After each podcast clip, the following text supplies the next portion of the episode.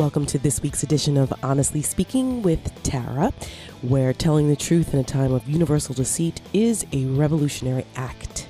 Well, it's over. The Mueller investigation is over. 675 days later, the Mueller report has been submitted to the Attorney General, William Barr, who is who is reviewing it and put out a summary. We have not seen the full Mueller report yet. We've only seen Bill Barr's four page interpretation and summation of the Mueller report, which, in my opinion, and the opinion of most people who aren't Trump supporters, that that's not sufficient. We need to see the entire Mueller report. So, the bulk of today's podcast is going to talk about that. Obviously, it is big news. People have been waiting for two years for this report, and um, I decided to bring on two brilliant legal minds to talk about that, to delve into some of the legality of the Barr letter, um, some of the questions, some of the things that have not been answered, what has been answered. So stay tuned for that. Um, Elie Honig, who is a former Southern District of New York prosecutor and current CNN legal analyst, Elie is going to join me and another colleague of his um, at the Southern District, Mimi Rocah. She is an MSNBC legal analyst and she spent 16 years as a federal prosecutor over at the Southern District of New York. So they are both really great uh, representatives of the best of the best from the Southern District, and they've been delving into this. They know all about uh, the players and um, have some good legal analysis, uh, what to make of, of all of this thus far. So stay tuned for my interviews with both of them. They're very interesting folks.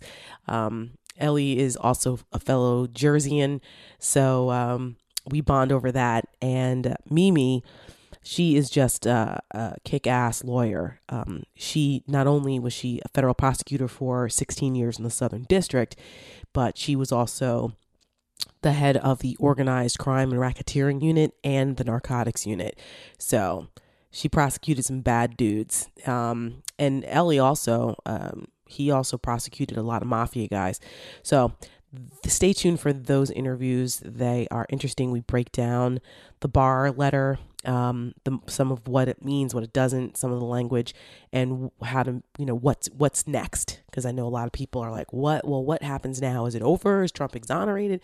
So we'll talk about that. But before um, I get into those two interviews, a um, couple of my thoughts on some things. So, how do I feel about the fact that the Mueller investigation is over and we have some, just a small piece of insight into what he investigated and what he found. Well, first of all, um, I have mixed feelings.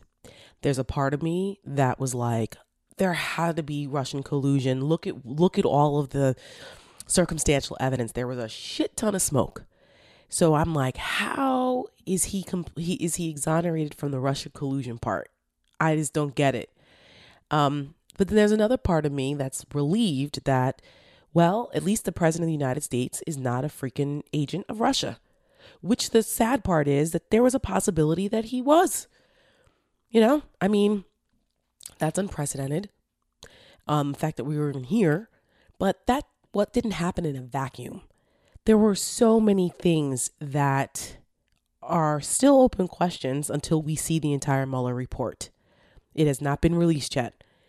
And I suspect that the Trump administration is going to slow walk this as much as they possibly can because Bob Mueller is an honorable guy. Apparently, the president now believes that, by the way. Um, if you saw he is his comments about that, he was asked, "Is Trump? Is, do you think Mueller is honorable?" And he was like, "Yes, yes, he, yes, he is." Oh, oh, really? That's not what he said about Bob Mueller for the last year and a half. He's gone. He's called him a disgrace. He's talked about it's a witch hunt. I mean, he's gone after, you know, 17 angry Democrats. He's conflicted and this is an illegal investigation. I mean, Trump has said all kinds of crazy shit about Bob Mueller that was completely inaccurate. Just a way to try to attack this attack his character. Bob Mueller's integrity is impeccable. And the Republicans who supported Mueller in the beginning, then started to morph into, you know, mini Trumpites and, and jumping on the Trump train, attacking him and the investigation and its integrity, they knew better. They were just making a political calculation that they needed to attack Mueller like Trump did for political survival. So everybody knows that Mueller's, you know, a man of character. So I will believe what Mueller's findings are um, when I can see them. As of right now, I still haven't seen them. Uh, Bill Barr is a political appointee.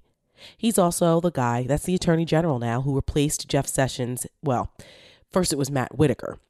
Remember that guy? Completely unqualified to be the attorney general, just placed there as a as a placeholder until they found someone else who could be um who could protect Trump. Let's just be honest about that. Um and then Bill Barr was nominated and confirmed. But the curious thing about Bill Barr is, well, he was Attorney General before under George H.W. Bush. So he at least is qualified for the job. But where has he been for the last 25 years? And why did he decide to write a 19 page memo last summer, basically criticizing Bob Mueller's, Robert Mueller's obstruction of justice mandate? Calling it asinine and used very uh, questionable legal, legal logic about whether the president of the United States could be found could could obstruct justice in his official capacity. I talk about that with um, Elie and with Mimi coming up in more detail, but the guy basically wrote an audition memo and he sent it unsolicited, he claims, to the Department of Justice. Like, here are my thoughts on this. Don't tell me that wasn't a damn audition to be AG under Trump. Of course it was. So don't tell me that Trump didn't that didn't tr- catch Trump's attention. Where He's like, "Oh yeah, I want that guy." So he's going to protect me when it comes down to an obstruction interpretation, whether to charge me or not after the Mueller report. Yeah, let's get him. So you have to be mindful of that context when you read the Barr letter and when you hear about this. Was Donald Trump fully exonerated? No, he was not. Hear me clearly. There are two parts to this. The Russia collusion part, okay, that was pretty, pretty um, uh, um, direct, pretty clear. Mueller said in uh, the letter that Barr uh, wrote, he does quote a couple of things from the Mueller report, very, very briefly. But one of the things that seems to be pretty clear is that Mueller did not find any criminal, he did not find any evidence for criminal conspiracy, because collusion is not a legal term. Criminal conspiracy is. And Elie Honig um, explains what the difference is uh, in a little bit. But in, in the Barr letter, it says the evidence does not establish that the president was involved in an underlying crime related to Russian election interference. All right. So that's a good thing for Donald Trump. That's why they're spiking the football. That's why everyone's saying he's in no collusion, no nothing. I'm completely exonerated. Pump the brakes. You're not completely exonerated, buddy. Because in the same letter, which is just a summation of the Mueller report, on the part on the issue of obstruction, it says that the let me find it right here. I have it. Ah, the special counsel states that while this report does not conclude that the president committed a crime, it also does not exonerate him. That is a direct quote from the Mueller report. So that clearly there there was an interesting set of facts there that we have yet to see that led Bob Mueller to believe that it could have gone either way. And he probably intended for the Congress to make that determination. So there's still a lot of questions. Neil Katyal, who was the um, Solicitor General, I think, under Obama, um, he also worked at the Department of Justice and he wrote the special counsel rules and regulations. And he put out a piece in the New York Times where he said, look, there's a lot of problems with the Barr letter. And he said one of the things that he, when he wrote those regulations for the special counsel dictating what they do and how the report should be handled, it was the idea was for for the for transparency so that the American people can see the investigation, what was found, obviously without sources and meth- methods being released, but so the American people could see and make a determination what happened in the investigation. you know, a special counsel's a big deal. So unless the full Mueller report is released, you're not getting that. So we need to be skeptical. The spiking the football, claiming that Trump is fully exonerated is just political spin. He's off the hook for collusion. Well, let me let me take that back. He's off the hook for criminal conspiracy. I, you know, the collusion part, how like how close did we come? How close? Cuz I got to tell you, I want to remind people that Donald Trump has not acted in good faith on a lot of things. I mean, what he has done publicly is enough to, to be concerned in and of itself, right?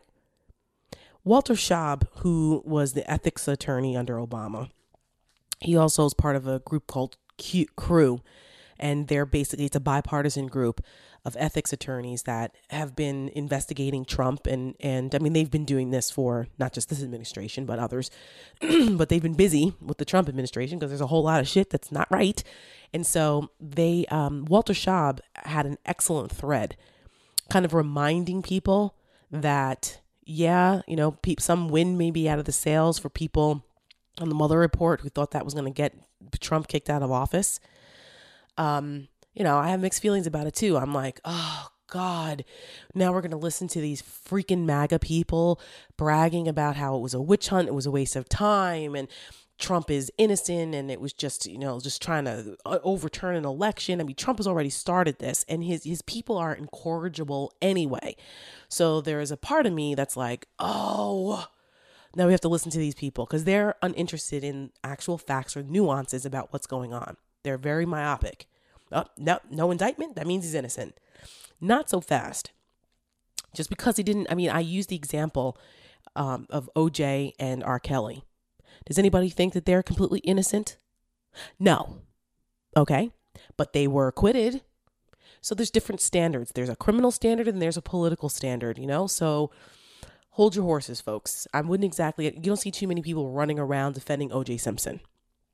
So um, but anyway, I digress. So I was like, I mean, it's good for the country, like I said, that the president wasn't necessarily involved in a criminal conspiracy to win an election with our with the help of our foreign enemy, but he's done some questionable things. And Walter Shaub on his Twitter feed does an excellent job of reminding us and laying it out. And I'm just going to read a little bit from his thread as a reminder because I think it's important and these are facts. Trump is not off the hook. There's still questions to be answered, and the Democrats have oversight capacity. Now, they need to be careful that they don't overreach or look like sore losers. You know, until we see the full Mueller report, um, you know, we need to be careful. But they still shouldn't abscond, you know, their their oversight capacity because there's still a lot of questions going on, and Trump still has a lot of he's a lot of criminal exposure potentially in other areas. Southern District of New York, the state of New York, they're looking at all kinds of stuff. The Trump organization is under investigation. The Trump inaugural committee is under investigation. The Trump's financial dealings um, with the Trump organization and insurance fraud and all those kinds of things are being looked at. I mean, there's campaign vi- violations going on. There's still investigations going on. So this is just one piece. I mean, he can breathe a sigh of relief about a sigh of relief about the the campaign conspiracy and obstruction stuff. But there's still a lot going on here. Will he be indicted as president? No. But if he loses, who knows what happens in 2021. But Walter Shaub's thread, which I think is important. He said, with Barr having delivered a bare bones summary of the Mueller report to Congress, let's remember that we already what we already knew about Trump is so terrible that any other president would have been impeached or removed from office. I agree. He, get, he goes on. Trump, let's remember, Trump directed his attorney to commit criminal campaign finance violations for which that attorney has been sentenced to jail. That's Michael Cohen. Likely as part of an apparent cover up of that criminality, Trump omitted his debt to Cohen for the hush money payments to porn star Stormy Daniels from his financial disclosure report. That's a crime if done knowingly and willfully, and who really doubts that it was? His, his attorney asked that he be excused from signing the certification in that financial disclosure report in which he was required to attest that it was true. Trump's inaugural committee is under investigation for possibly accepting money from foreign actors, like Russia, possibly giving favors in exchange for that money, possible false statements, and likely allowing the Trump organization to overcharge for services so Trump could pocket the money. The New York Times dropped a bombshell at accusing Trump of participating in a tax fraud scheme. Trump fired both the FBI director and the attorney general for allowing him to be investigated. He goes on Trump has called for yet another investigation of his vanquished political rival Hillary Clinton expressly as a misdirected, misdirected act of revenge for the special counsel investigation. He pressured the Postmaster General to retaliate against Amazon as an act of revenge against Jeff Bezos. See, there's been so much shit going on that we forget about these things. These are things Trump has done in plain sight. More, Trump called for the DOJ to block the AT&T and Time Warner merger as an act of revenge against CNN. In fact, the DOJ did try to block that merger without offering the public satisfactory evidence to show that Trump's demand didn't influence its action. It's gone through, by the way. But th- that's important. What the hell is the president of the United States getting involved in those kinds of things? That's ridiculous. More. Trump's campaign manager, that's Paul Manafort, a top campaign aide, Michael Flynn, his security advisor, and one of his foreign affairs advisors have all pled guilty to crimes. Those things were uncovered as a result of the Mueller investigation, let's not forget. They may not be related to the Russia collusion and obstruction directly, but they were ancillary things that were found out as a result of this, of the Mueller investigation. Let's remind people 215 charge, criminal charges, 38 indictments, five people are going to prison as of today, thanks to the Mueller investigation. They're not directly involved with the Russia collusion part, but they this criminal web was uncovered. Okay, there was a web of crim- criminality uncovered by people who Donald Trump surrounded himself with. Manafort, Cohen, Bill, uh, Bill Gates, not Bill Gates, Rick Gates, deputy campaign manager, by the way, Michael Flynn, national security advisor, Roger Stone. I mean, come on. You know, Trump hangs out with a bunch of shady characters, apparently. You are who you hang with. Remember that? More. Uh, Trump called for Russia to obtain and release his rival's emails shortly before they did. He dictated a false account of a meeting between his son and Russian operatives in his building. Remember that? Donald Trump during his 2016 election. Hey, Russia, if you can hear me, find Hillary Clinton's 30,000 deleted emails. What the hell? And then we found out from our intelligence committee, uh, community that they tried to do that and they were able to hack into Hillary Clinton's emails and her campaign emails and the DNC successfully and they leaked it out through WikiLeaks. That's a freaking problem. And then remember the whole Trump Tower meeting? Donald Trump, when, when it was exposed by the New York Times, Donald Trump dictated this bullshit statement to try to cover it up that it was about Russian adoptions. And then we got copies of the emails and found out no, in fact, the, the intent was they were going to get dirt from Hillary Clinton from the Russians.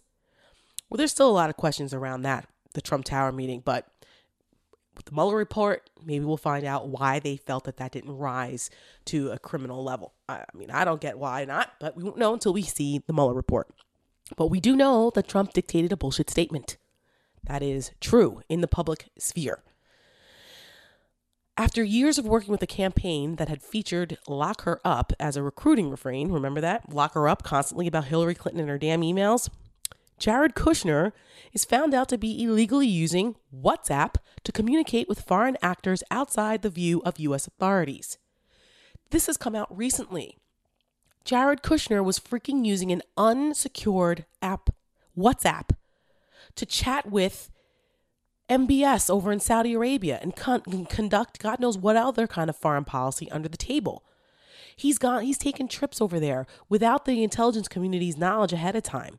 What the fuck is Jared Kushner doing? Doing this? You've got to be kidding me.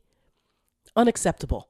This is way worse. Hillary Clinton conducting business on an unsecured server yes that posed a problem and it was it was potentially um, a national security risk but i'm sorry you can't ch- you can't chant lock her up years later okay and not think and, and then look at what Jared Kushner has been found out to do. He's admitted to using his personal freaking iPhone and these unsecured apps to conduct these kinds of, of conversations overseas. And by the way, Donald Trump still using an unsecured phone. Remember when everybody freaked out because Barack Obama was using his Blackberry and they finally had to give him some kind of secured Blackberry to use? This is again way worse. Where are the national security Republicans on this? Why aren't they screaming, lock him up? Because of what Jared Kushner's been doing. Remember, he also tried, it was reported during the transition that he was trying to establish um, back channels to Russia to communicate with them to circumvent the national security apparatus. I mean, come on. Again, these are things that were in plain view. Ivanka Trump also continues to violate federal records laws. Not this not that this has stopped Trump from leading cheers of lock her up. To still talking about Hillary Clinton. Again, I'm still reading from Walter Shaub's um, Twitter feed listing these things, this thread. It was phenomenal. I just thought it was a good summation of some of the things that Trump has done that we know of. This is outside the Mueller report. Trump has committed nepotism in the White House and has put national security at risk by interceding in the denial of security clearances for his daughter and son in law. Remember that? Feels like ages ago.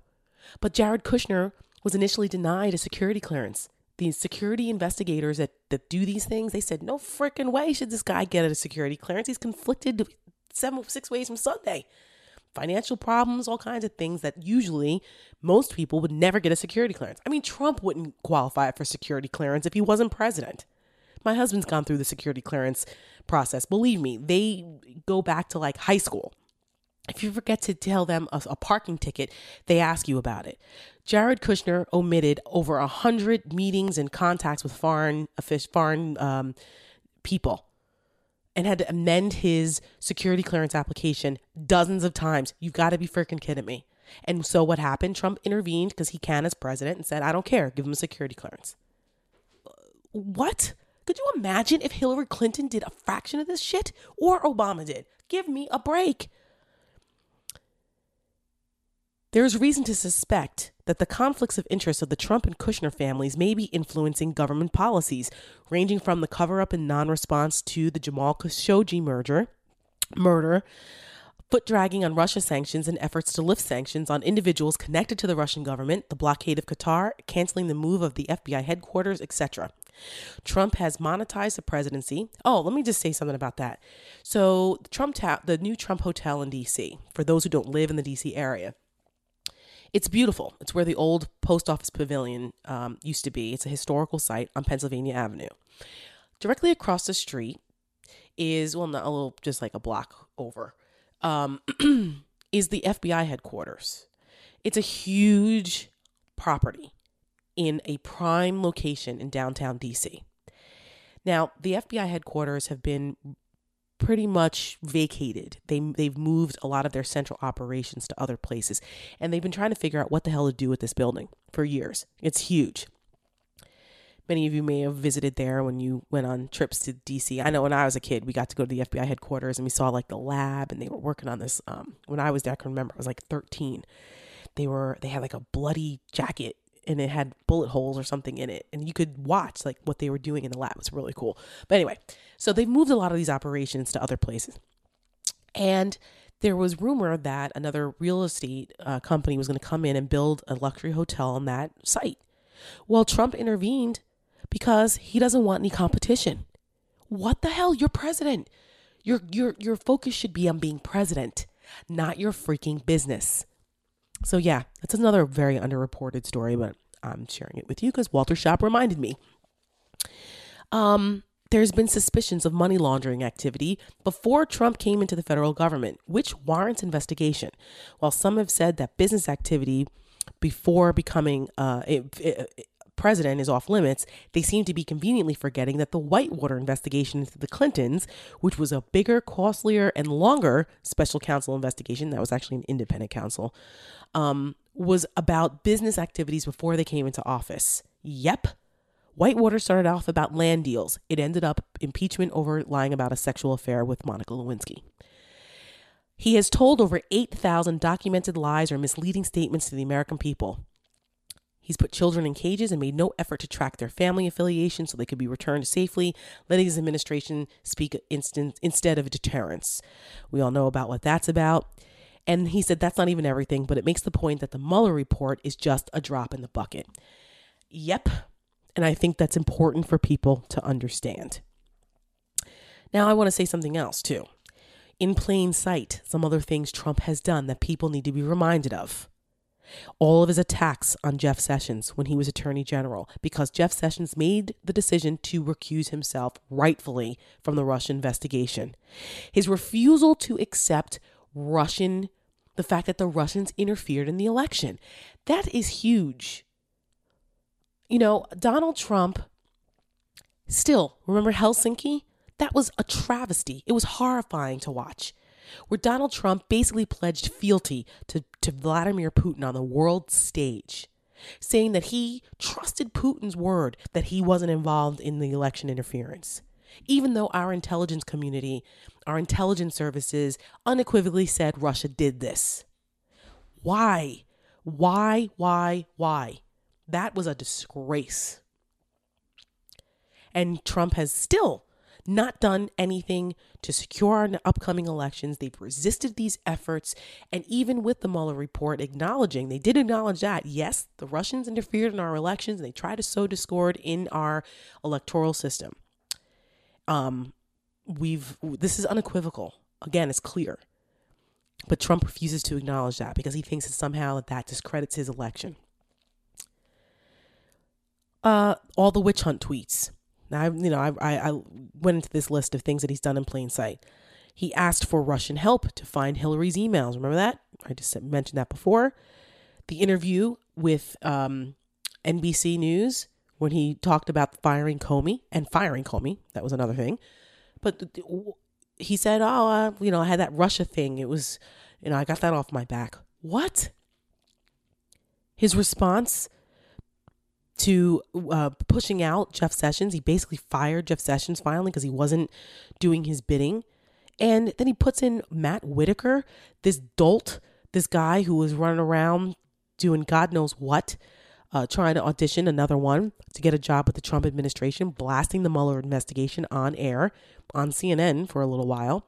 He was uh, involved in some kind of shady dealing with um, uh, with people with patents and things completely unqualified to be the attorney general. Again, he was a patsy. He was there to for, for cover for Trump with the whole Mueller investigation.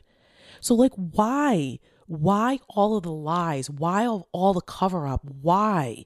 That's the question I don't understand. That has yet to be answered, which I really hope the full Mueller report will give some context to. Because it's just not the behavior of innocent people. It's just not.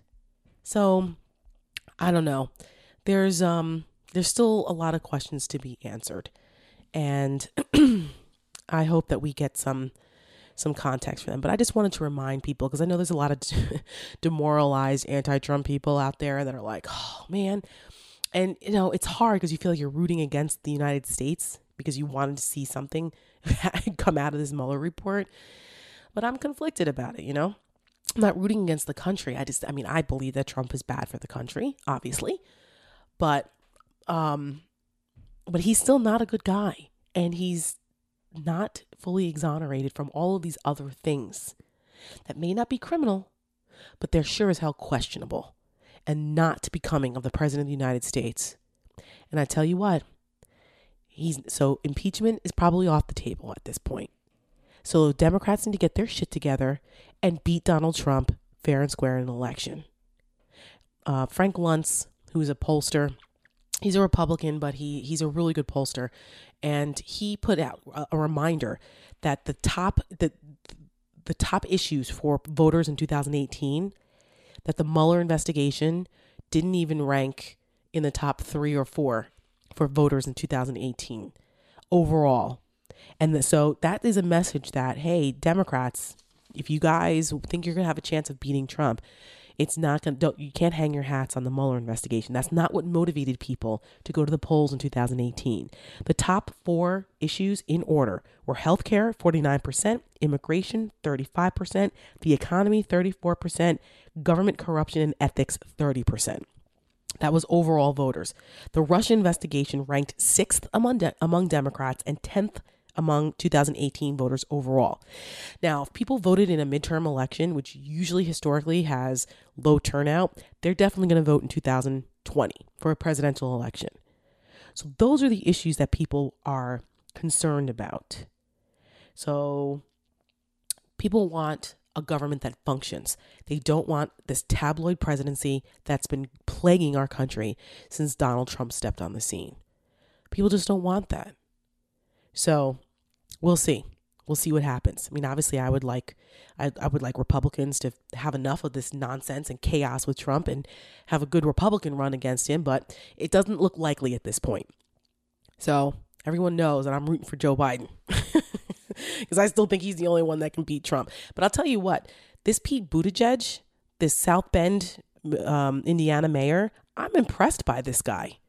I really am. He speaks like six languages. He makes sense when he talks. He he's he's he's interesting. He's an interesting guy. I don't know that he's ready to be president, but he's certainly more practical and pragmatic and reasonable in my estimation as a conservative Republican um, than a lot of these other people who've already declared. Um, but I do I think he's going to win win the primary? Probably not. But I just think he's interesting. I think he's uh, he's an interesting counterbalance to some of the more left wing extremist policies that some of the others are leaning towards. So he's interesting to me. Um, but anyway, but I still like Joe Biden. So, oh, I want to say a couple of one other thing. so, well, before I get to the Avenatti thing, um, I just want to say something quickly about what's happening in Israel. So, um, most of you know, if you listen to me on a regular basis, that I did visit Israel uh, back in December. And um, I do support the efforts of AIPAC and their educational uh, trips and workshops. The big AIPAC conference was over the weekend. I attended, and I do support Israel. I support their right to exist. I support their right to defend themselves. A lot of what you hear about Israel is not it. Well, you don't get the full story and most of the any um, uh, what they see as Israeli aggression is defensive. Israel is constantly defending its right to exist. They are surrounded by enemies. You have Hezbollah to the north, you have Hamas to the south, and they're constantly in a security posture defensively. And the Israeli Defense Forces they don't go out and just decide to bomb people for no reason. It's usually in response to the aggression of uh, what's happening from Hamas or Hezbollah. And when while I was there, and, and well, you probably heard um, earlier this week that uh, Hamas was launching rockets into Israel again. I mean, this happens a lot. Um, but they, you know, they they destroyed a house. They had a homemade rocket that traveled 75 miles into central Israel. And if you are ever interested, the Israeli Defense Forces have a Twitter feed, and you can see the video and you can see what actually goes on um, with the attacks from Gaza and other places. You can hear the air raid sirens. When I was down there, we visited a kibbutz, which is a community. The, um, the Israelis they have these they're like communal communities, um, very peaceful, and they some of them are along the border with Gaza, very close. And the one that we visited, they have six minutes. It's six it takes six minutes for a rocket to to to launch and land. So a lot of times, in some places it's closer, less time. They have bomb shelters every 50 yards. The bomb shelters are painted like school bus stops. So there's they're, they they they have like you know kids paintings and things to try to make them less militaristic. But could you imagine living in your subdivision and every 50 yards you have a bomb shelter because you have uh, not a lot of time. Sometimes it's it's uh, a matter of 15 or 20 seconds to seek shelter after a siren goes off, depending on how close you are. Imagine that. So people need to be careful when they judge what Israel does. Now, um, there's also this proclamation of um, President Trump, which I happen to agree with. And I agree with his Israeli policy. and the Golan Heights. I also was at the uh, visited the Golan Heights. I was standing inside of a bombed out former Syrian army headquarters that is now in the Israeli controlled part of the Golan Heights. And we were literally 100 yards from the border with Syria. Israel has been controlling the Golan Heights for 50 years, since the 1967 war. And it was important for them to do that because if they hadn't, they would you would have to deal with an Iranian backed Hezbollah backed occupation uh, right across from the Sea of Galilee, right across from the city of Tiberias. Okay? That is right right there. Imagine with Assad's forces or ISIS being that close to Israel. They are they are the only democracy in that region. So Trump declaring that it's been it's been called you know Israeli occupied territory, but they've controlled it, and thank God they have. You know, just last May, there was an um, Iranian backed extremists. They launched twenty rockets into Israel from that part of the of of the Golan, right on the other side of the Golan Heights. So I mean, people need to understand this. So what Trump did is really not that controversial. Some of the Arab countries they don't like it, but I actually agree with Trump just declaring, acknowledging that Trump that that um sorry that the Golan Heights are controlled by Israel. Yeah, that's right. Thank God, thank God for that. to be honest, and the Palestinians this has nothing to do with the Palestinians. They don't even dispute that that part of it. So, um, I just wanted to mention that because it's um it's interesting. And Netanyahu was here and he's up for reelection April 9th, I think. He's in a tough reelection. He's in some trouble over there in Israel. But the number one issue in Israel is security. And a full throated support by the President of the United States for a candidate is probably a boost for Israel because they know they need, they, well, they don't need, but they, it doesn't, it doesn't hurt to have the United States support you 100%. So, I'm sure that, that the timing of Netanyahu coming over here two weeks before his election wasn't by accident. Um, Bill Clinton did something similar with Shimon Peres back in 1996. He had him over here and met with him and supported him right before their elections, too. So it matters. It matters in Israeli politics. But um, I support what they're doing to defend themselves. And I actually happen to agree with Trump's uh, policy thus far with Israel. You know, I will give him credit where credit is due. But a lot of other stuff is messed up, and we didn't need Donald Trump to do these things. I will still stand by that. So, without further ado, uh, oh, Michael Avenatti. I'm going to talk about this with Elie a little bit, but this Avenatti stuff, you know, this guy, before I talk to Elie and then bring in Mimi, uh, you know, what what a fall in a year. Last year, this Michael Avenatti was everywhere. I think he appeared on CNN and MSNBC 108 times in like a month. Nuts. I he listen. He represented Stormy Daniels. A lot of the Michael Cohen stuff turned out to be true. What he said was true, but then he overstepped and he got too big for his britches, as my grandmother used to say. And apparently, he's a really bad guy, and it's caught up with him. It's caught up with him, and as I was always taught, self pride comes before a fall. He's been arrested by the Southern District of New York for extortion of Nike. And then he's got problems out in California too, where he's accused of basically stealing $1.6 million from a client. This is bad stuff. I, I don't know how he gets out of this, but oh well, Michael Avenatti. I knew something wasn't quite right with you when you were on the View and they put up the the the picture of the of the the per- potential person that attacked Stormy Daniels and they had like a one eight hundred number find the perp. Like, come on, dude! Like you took it too far. But I will admit it was fun to see him spar with Donald Trump. that was fun, but clearly looks like he's a bad guy. And uh, the chickens are coming home to roost for that Avenatti. Well, now without further ado, um, I'd like to bring in my my legal minds and guests for this week's Honestly Speaking. Well, it has been a hell of a couple days as far as the Mueller investigation is concerned. We finally have some semblance of an idea of what's in the Mueller report because the Attorney General William Barr has released his summary of what's going on and his assessment of what the Mueller report says, but it's not the actual Mueller report. So I thought it was really important to have legal expert minds on the program because I'm not a lawyer. I probably should have been, but I chose not to become one. So I'd rather bring on people who know what they're talking about uh, with law. And this week I have two legal minds, actually. But first up is Elie Honig.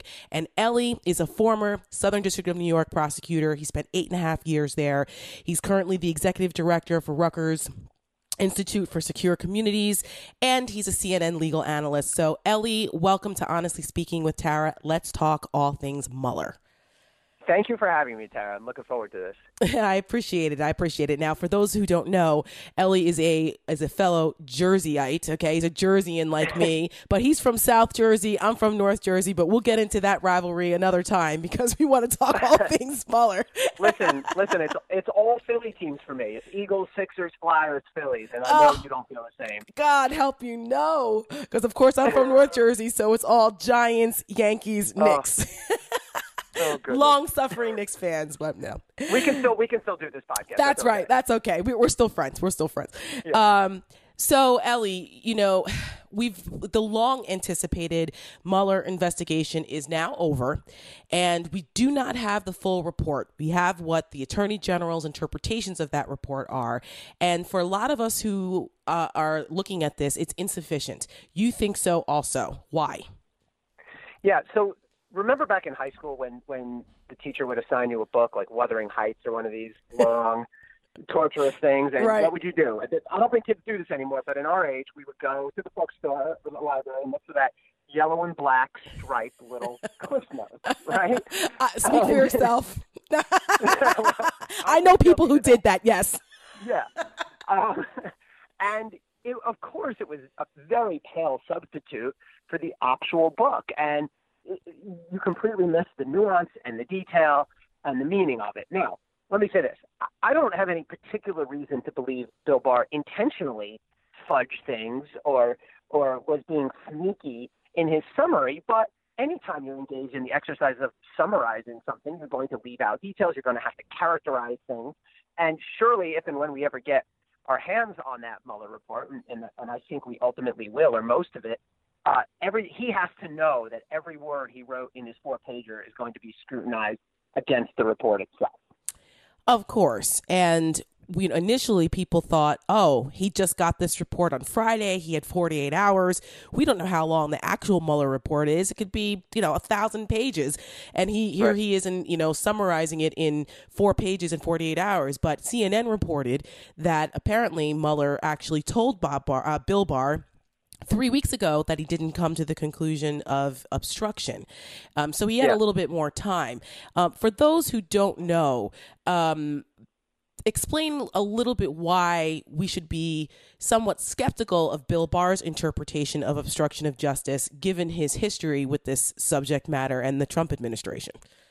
Yeah, so so Bill Barr, people may recall, um, wrote what a lot of people think of as an audition memo. So it, it was 2018. Bill Barr, of course, had been Attorney General in the early 90s for uh, George H.W. Bush. Right. Uh, and, and here we are a couple decades later, and unsolicited, William Barr writes this 20 page, single spaced, rigorously researched, although I don't think uh, logically researched, but, but a lot of cites in there, um, term paper basically that he sends into DOJ. And his position is the president can never obstruct justice by firing somebody or by essentially shutting down an investigation. Why? Because the president is the head of the executive branch. DOJ is part of the executive branch, so the president can do whatever he wants. Now, that is a, an extreme view, and I think the logic and legal reasoning that Barr used to get there was badly flawed. Mm-hmm. Um, Very Nixonian, by the way. Yeah, exactly. but you you know that that document had to catch the president's eye. I mean, of course, the president knew about it. There may have been other reasons. But Barr has a lot of obvious qualifications, including the fact that he was the attorney general. But if any part of Trump's thinking in selecting Barr was, I like this view that he has of obstruction of justice. Well, if that was the case, it just paid off. Right. Um, and I think as soon as Robert Mueller, and we should talk about this, as soon as Robert Mueller made the decision, which I'm a little confused by, mm-hmm. to not make any call on obstruction, Barr sort of picked it off. I don't think actually Mueller intended for Barr to take it, but Barr then essentially like intercepted it and like an Eli Manning pass. And, and sorry, that's okay. And, we I deserve uh, it. I deserve it. yeah, yeah. Um, Two Super Bowls he, though. he picked it off, and then he he once he had it in his hands, it was over, right? Because we already knew where he stood. He has a very strong, very extreme view on obstruction of justice, and sure enough, he he he threw it out. Now we don't know the exact reason he throws it out. Well, I, when I say throw it out, I mean Congress can still pick it up and investigate it. but Right. A lot of the wind is out of that sail. now, Sure. Right. Um, but so I think one of the questions that needs to be determined is, did you did you William Barr uh, sort of dismiss the obstruction of justice case because of your legal view that you put forth in that memo, or because you carefully reviewed the evidence and think it's not enough for obstruction? And the latter is kind of hard for me to imagine as a former prosecutor. I mean, when you take all the things that Trump did openly, Correct. um, that, I don't know how it's not obstruction to fire somebody in order to derail an investigation, to try to fire other people, or try to pressure Jeff Sessions into unrecusing himself and taking back control of the Russia case, or lashing out at Whitaker to try to get him to limit the Southern District. I mean, any one of those things seems really close to the line, if not over. And when you take them all together, I, I think there's some serious questions that need to be asked of uh, William Barr on that. Oh, well, that that leads me to the other question that a lot of. Well, first, let's establish that um, the president was pretty much exonerated on the idea of collusion with the Russians.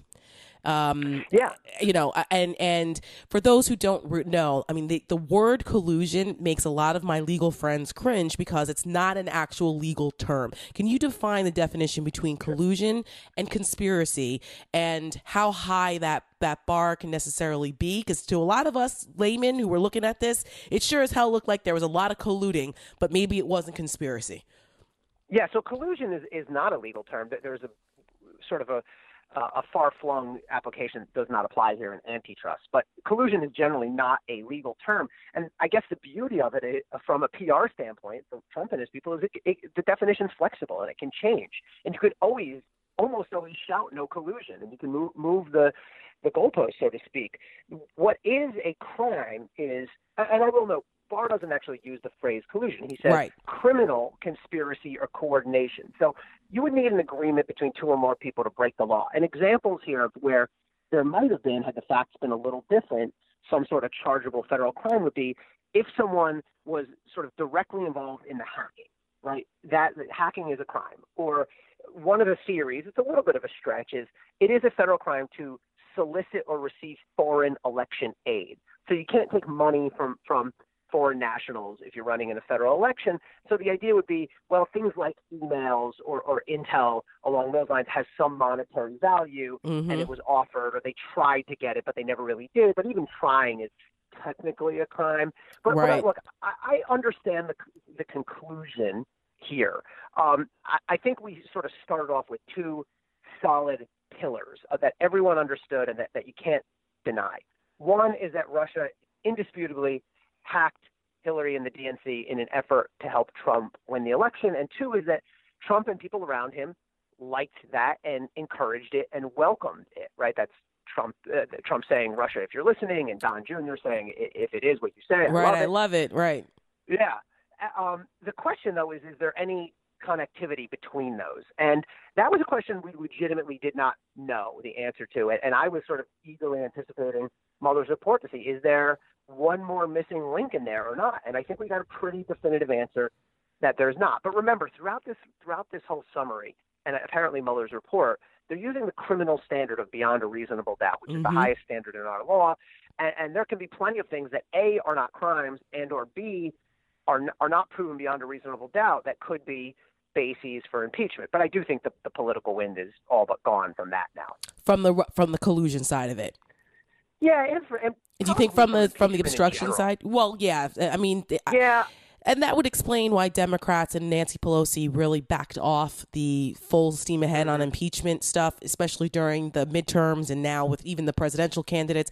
I think that they knew they couldn't hang everything on the Mueller report, um, and it's a good thing because this this certainly def- certainly knocks the wind out of their sails if they thought they were going to Yeah. impeach Trump. They need to just beat him now electorally.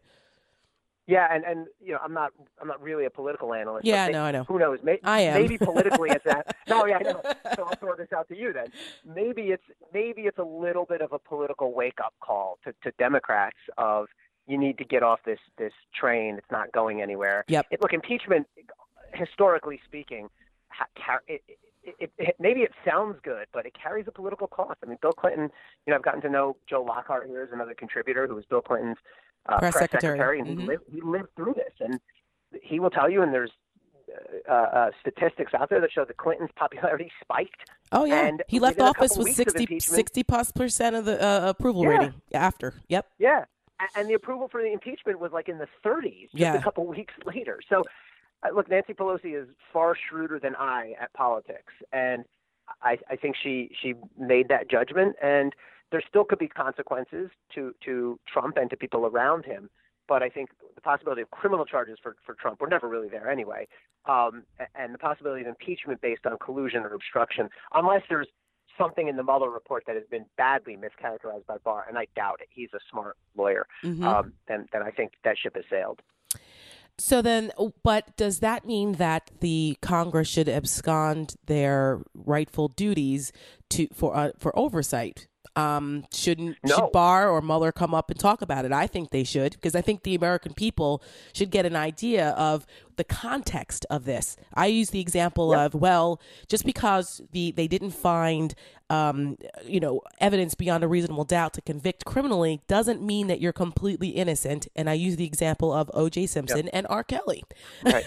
Right. So couldn't that still be the case? Like, should the American people know how close maybe we came?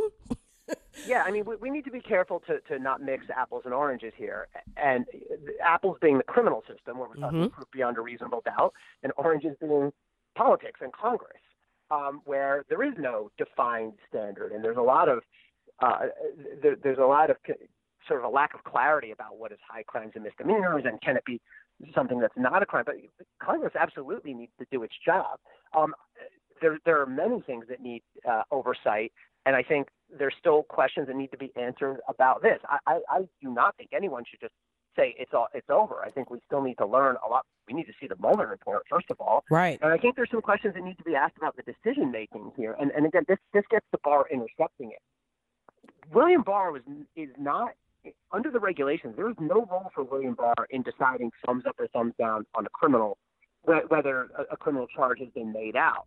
Um, and Mueller, what's really curious to me is Mueller did make a prosecutorial judgment on the collusion, according to Mhm. Barr. hmm Mueller said, no good, not enough here, according to Barr.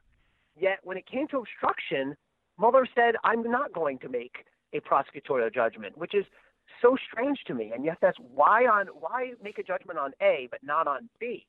And, Right. and the answer is he must have been leaving it for somebody else.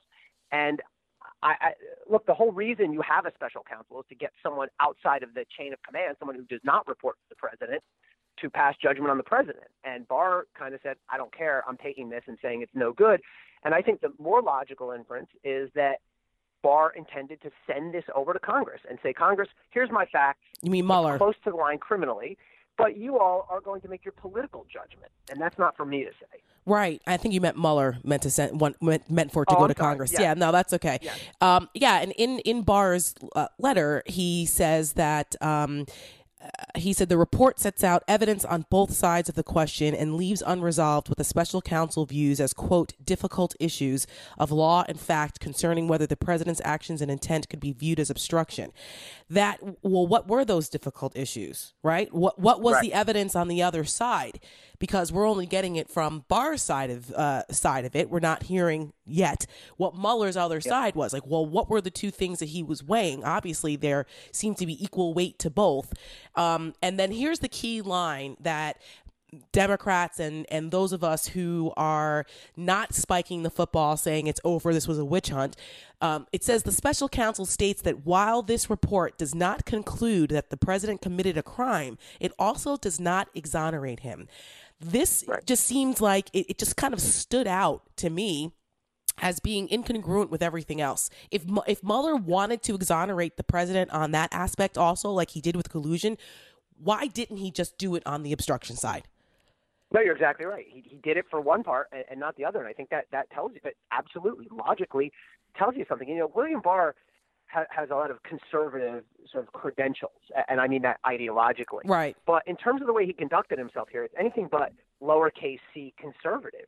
He took a really activist, sort of uh, aggressive, uh, aggrandized view of his own role as attorney general in this case, and and he said, "I'm going to step in here and I'm going to make a criminal."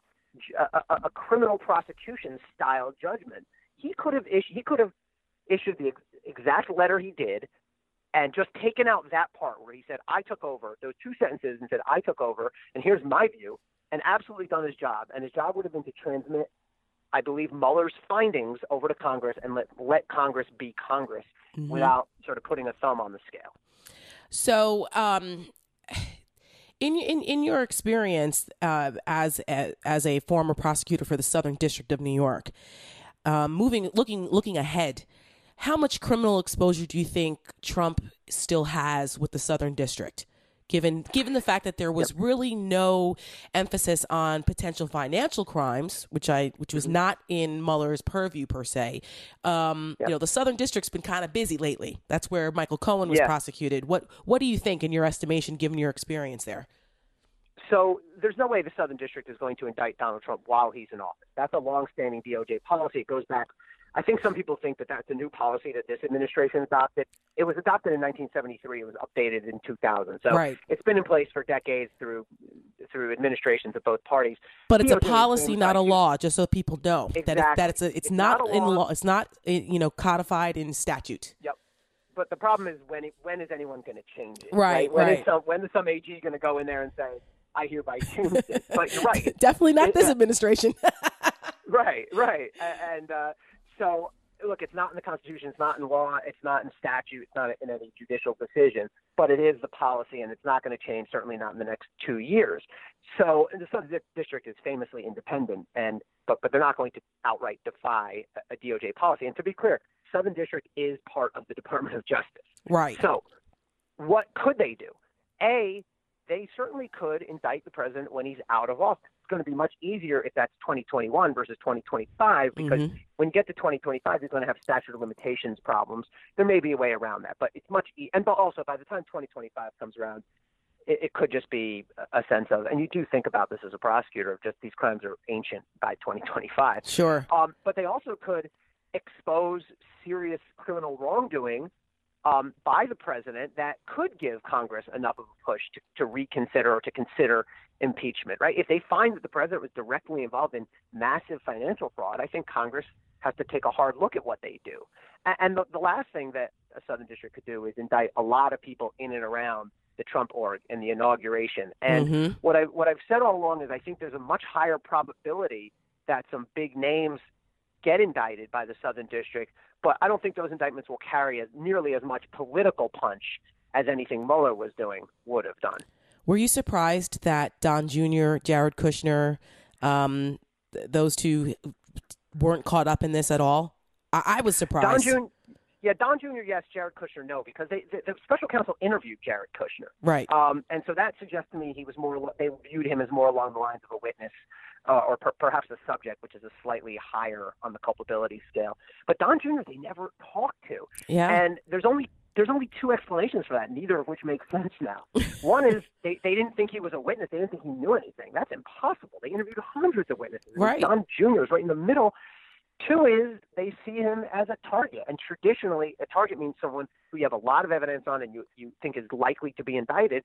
And typically, prosecutors do not approach a target. Look at Roger Stone. He was a target from day one. They never approached him. They never subpoenaed him. Yep. They never asked him for an interview. They just indicted him and arrested him. And it looked like Donald Trump Jr. was in that category. And now, clearly, I mean, 100% Mueller's, Mueller is not going to indict him. I, I think the Southern District will be looking at him for whatever role he played in the Trump org in the inauguration. But mm-hmm. um, look, there's a lot of good news for Don Jr. Yeah. Uh, a, a lot of good news for, for Donald Trump right now. Um, I, I don't yep. think that they he you know I don't know how long that's going to last, but for it, it is certainly good news. A breath, uh, you know, everyone's breathing a little easier over there, um, Pennsylvania sure. Avenue, because I, I mean I think even they didn't know where this was going to go because it's you never Yeah. know with Donald Trump. I mean, you never know. He's not a good guy, Of so course. you know it could have been Yeah. it could have gone either way. Um, uh, yeah, and let, me, and let me just say this: it, it is, it is. There are a few things in life that are as, as stressful as being under criminal investigation, whether you did it or not, right?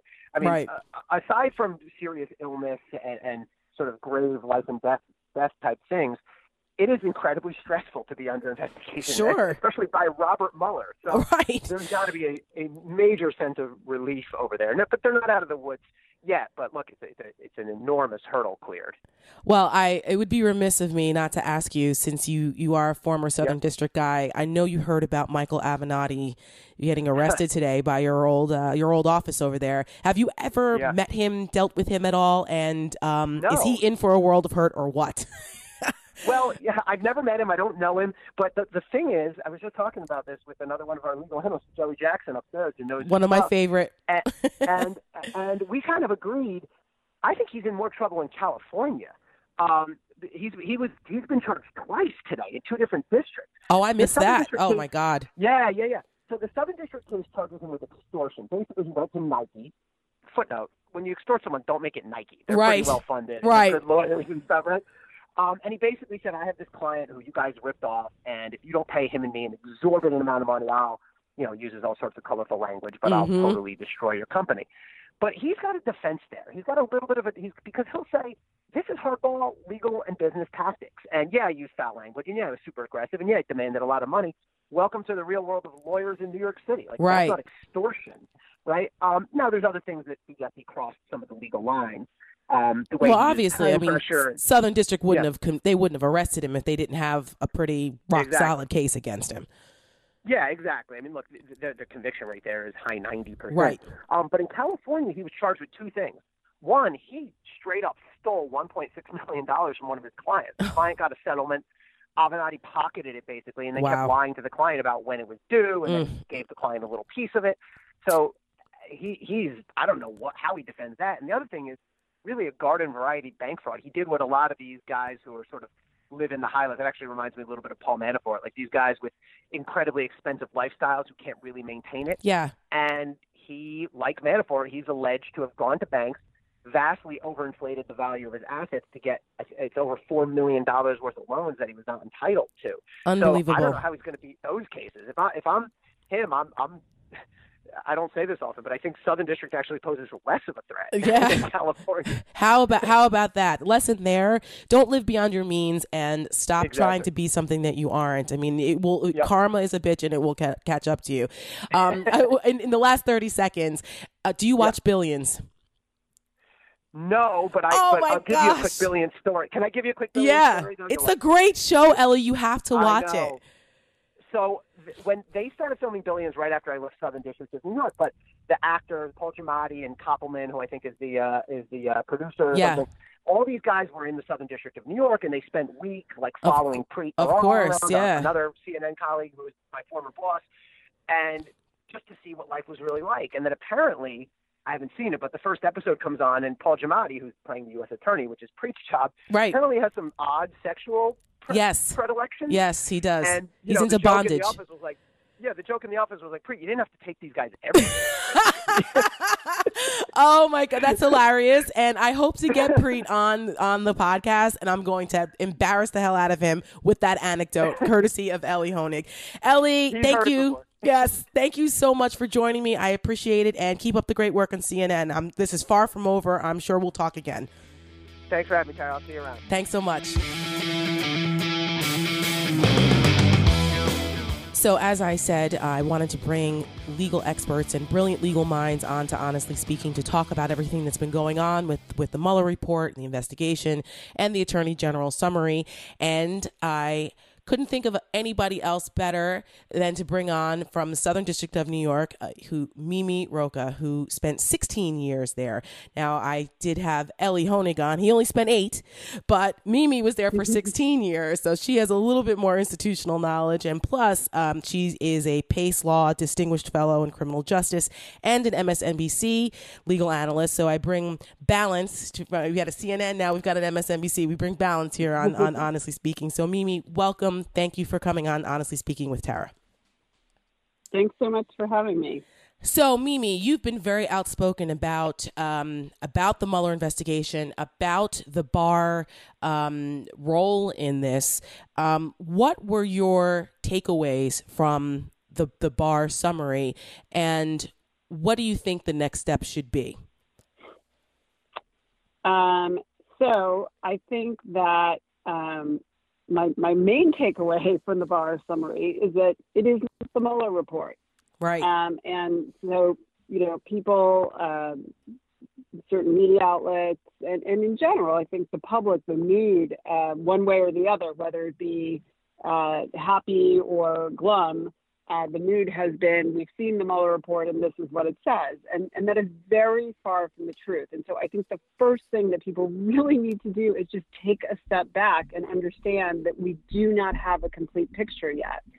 Now, we do know some things, and I, I think actually, you know, Barr's letter is short, but and it, it is uh, not obviously the full Mueller report, as I said, but it does quote from the Mueller report in a couple of places, although interestingly, not in full sentences, except for one. And the full sentence, the one full sentence that he does um, quote from the Mueller report is that the Mueller report, and I'm, I'm paraphrasing now, but he quotes it in full. The, the Mueller report does not uh, implicate the president in crime or exonerate him. Right. I have it um, actually um, says and, and, it says while this report does not conclude that the president committed a crime, it also does not exonerate him.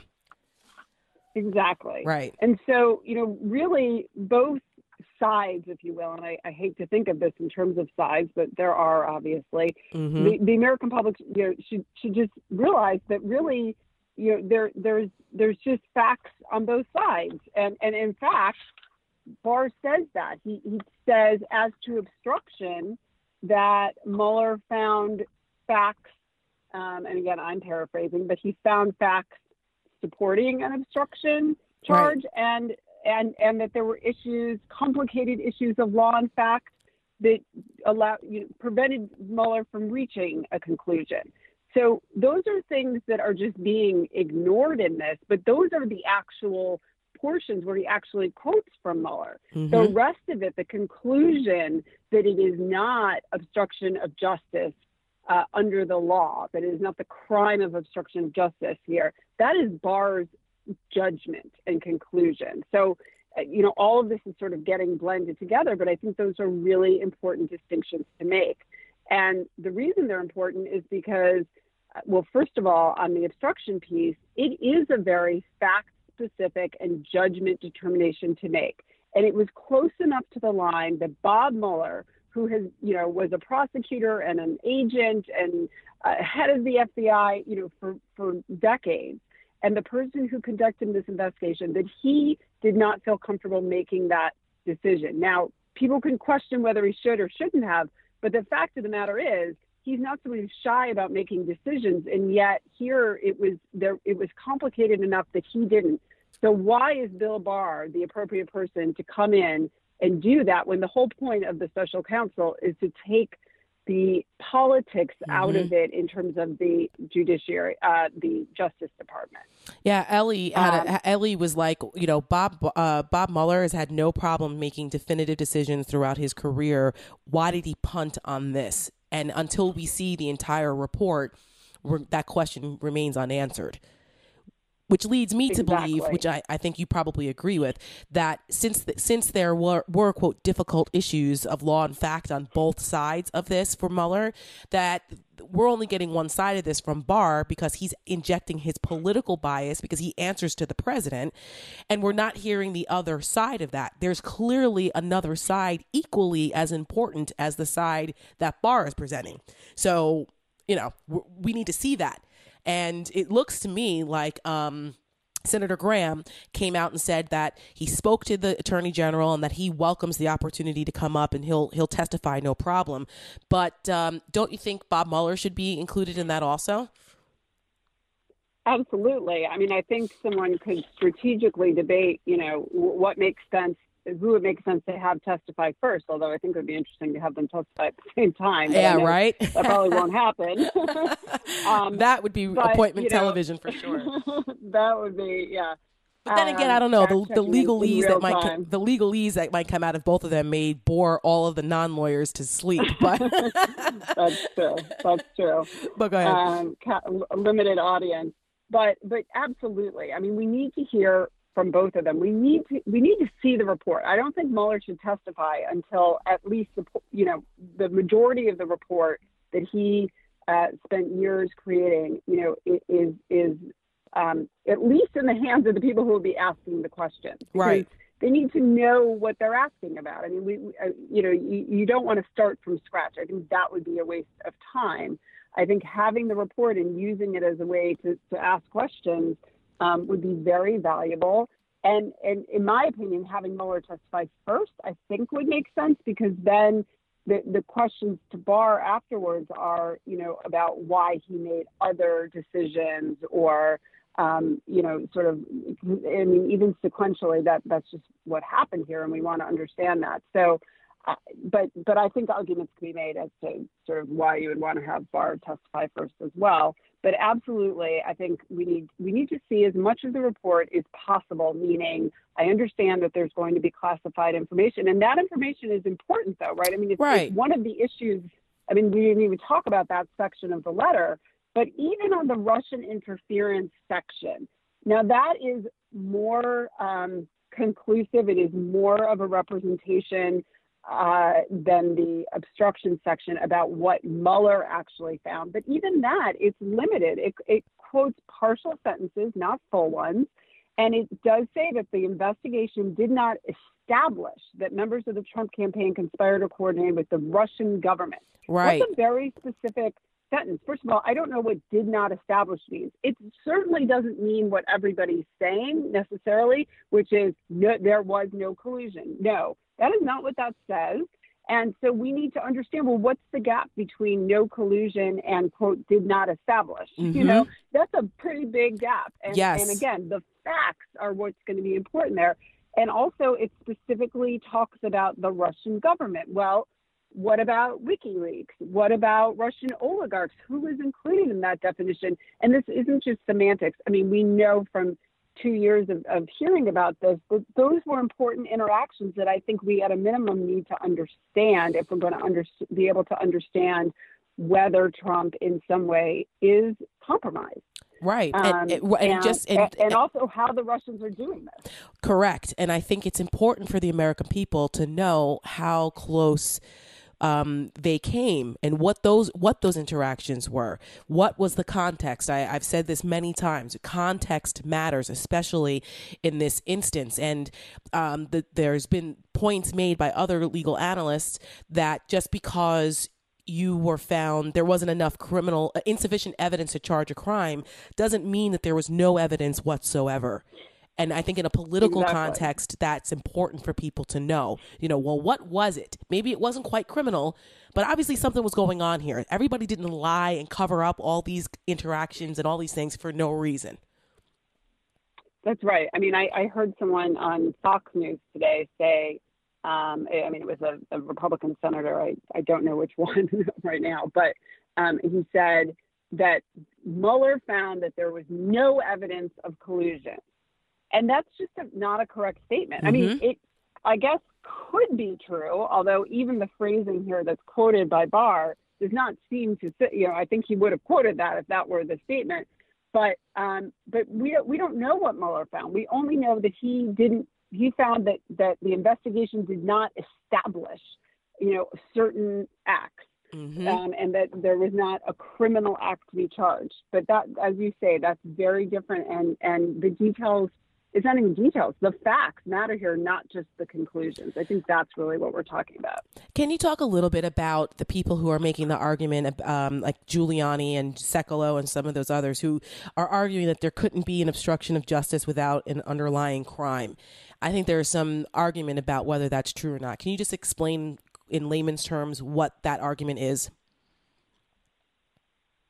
Sure. And so, you know, first of all, to be clear, I don't even think that that's what Bill Barr was saying. I don't think he was saying you couldn't have it. In fact, he made right. a point in the letter to say that it's not dispositive, but it, it to him, I guess, it went to the idea of Trump's intent um, which uh, you know I understand is somewhat relevant, but it is absolutely false to say um, to the extent people are now saying that, like Giuliani or Sekulow or anyone is interpreting Barr's comments as saying that you could not have obstruction without the underlying crime. In fact, there have been high profile and low profile prosecutions that happen frequently when people are um, charged with the obstruction crime, even if the underlying crime is not charged, and they are found guilty. Martha Stewart, um, that was false statements, not obstruction, but it's the same idea. Mm-hmm. Libby um, was charged with obstruction and not the underlying crime. And and it, I mean, I know it just from non-high profile cases that it happens frequently, and it makes sense because as a as a public policy matter, you you don't want to limit obstruction crimes to the only time you can prove the underlying crime because of course otherwise it would incentivize people to really obstruct because if you can really obstruct and prevent them from proving the underlying crime right. well then you could never also prove obstruction. Right and that's a great point. important separate crime in and of itself. So so it happens and it does, wouldn't make sense any other way. I think what barr is saying is that you know because obstruction is such an intent specific crime well donald trump couldn't possibly have been in my judgment bill barr my judgment uh, been trying to obstruct an investigation because there, you know, there was no underlying crime. So why would he try to obstruct it? And you know, I guess sometimes that's true, but not always. And I find that particularly a puzzling conclusion here, and very, very um, sort of uh, subjective. It, it, you know, it's it's one person's opinion. Yeah. Um, when when Trump was not even interviewed and, and asked those questions. Now, we know there were written questions, but again, we don't know the answers to those. Right. And there's sort of the fact that they don't want those to come out is is I think telling. Which is what I was going to ask you next, um, as we wrap up. Um, that you were you've made the point that written responses are worthless, um, and in yeah. this case, it's you know because it, basically it's being authored by the lawyers. It's not the person in in person giving testimony the way Bill Clinton was forced to do. Uh, why do you think right. Mueller accepted? Uh, Trump's written questions and didn't go as far as subpoenaing uh, Trump and go as far as as they did during even the Clinton impeachment. Um, well, before that, but when they forced Bill Clinton right. to give that interview, why do you think Mueller was okay with that, given the importance of what was going on here? So, you know, look, I, I, guess the short answer to that is I don't know, and I would like to know. In other words, I think that that is also something that the American public deserves to know because I think in an investigation like this, you know, a prosecutor certainly if they were going to conclude that someone didn't obstruct justice, they would they would want to um, have had that interview. Um, and you know, I think that the fact that he didn't could be could be that in his prosecutorial discretion he didn't think it was that much more important than the written answers, or it could be that he got resistance to doing so. And and there's already been some reporting that's come out about there was discussion about it, and ultimately he decided not. Mueller decided, you know, not to pursue um, a subpoena. I think that's the reporting. I mean, it's, it's pretty new, and I think I think we're going to learn more about it. But mm-hmm. but I think those are important things to know. Was Trump treated differently because he's the president? And I there probably there are arguments, I suppose, as to why that that should be the case. But we need to understand that because it seems to me that he was not treated like any other subject here. Right. Um, and for that matter, I'd like to know why participants in the Trump Tower meeting weren't interviewed, like Kushner and Donald Trump Jr. And maybe Mueller was able to determine early on, without those interviews, that there was nothing possibly criminal about that meeting. Um, maybe, but, but even from a counterintelligence point of view, I mean, it, it's puzzling to me that those interviews didn't take place also. Yeah. I still have a lot of faith in Bob Mueller as a man of integrity, a, a sure. investigator of integrity, a prosecutor. Um, so, you know, again, I, I have always said, and I still believe that whatever Mueller's findings and conclusions were, even if they didn't sort of fit with what I thought had happened, um, I would accept them because he's the one doing the investigation. I think he can be objective and, and have integrity. But I still haven't heard what Bob Mueller found. I've only heard what Bill Barr says in part Bob Mueller found, and that's not enough. That's right. And uh, you made the point that either Barr will be the people's lawyer or the president's lawyer. So far, what do you think? I think, you know, based on this letter alone, he's acting certainly like a president's lawyer. In other words, it may not be as much about Donald Trump as it is about his view of the presidency and the protection, the broad powers that that that the president should have. And that's something he laid out in a letter ahead of time. So I guess we knew it. Um, I think some people thought that that you know he might put that aside and be objective once he saw all the facts. Um, I'm sure he would say he is, but I, I don't think we can take that at face value given where he started. That's right. In the last 30 seconds, I know you have to run and teach a class. Um, 16 years with the Southern District of New York. It's become rather famous now. And also for those of us who watch the show Billions, do you watch Billions and how accurate is that depiction of the Southern District of New York? To be honest, I have not watched Billions since the first season, but oh, I'm feeling like maybe I need to You need up. to. It's um, so good. I, well, it's funny because I always ask, um, you know, people in the media business, well, did you watch broadcast news? And they say, oh, no, that was so unrealistic. Right. And I said, oh, I love that show. I think it's sort of the same thing. To me, Billions, I mean, there are aspects of it that are familiar, but um, I think it, I don't think it paints the prosecutors in a particularly um, good light, uh, at least the light that I like to, you know, that I remember it as, as sort of pursuing truth and not out to get someone.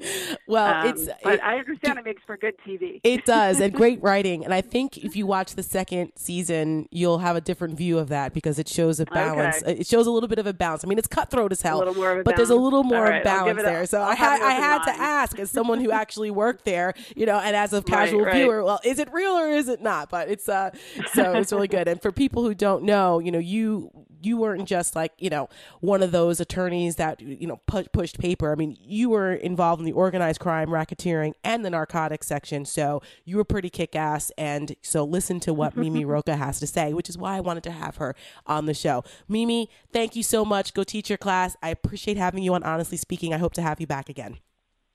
Thanks so much, Tara. Great to talk to you. Thank you so much. That's it for this week's edition of Honestly Speaking. Big thank you to my guests, Elie Honig and Mimi Rocah.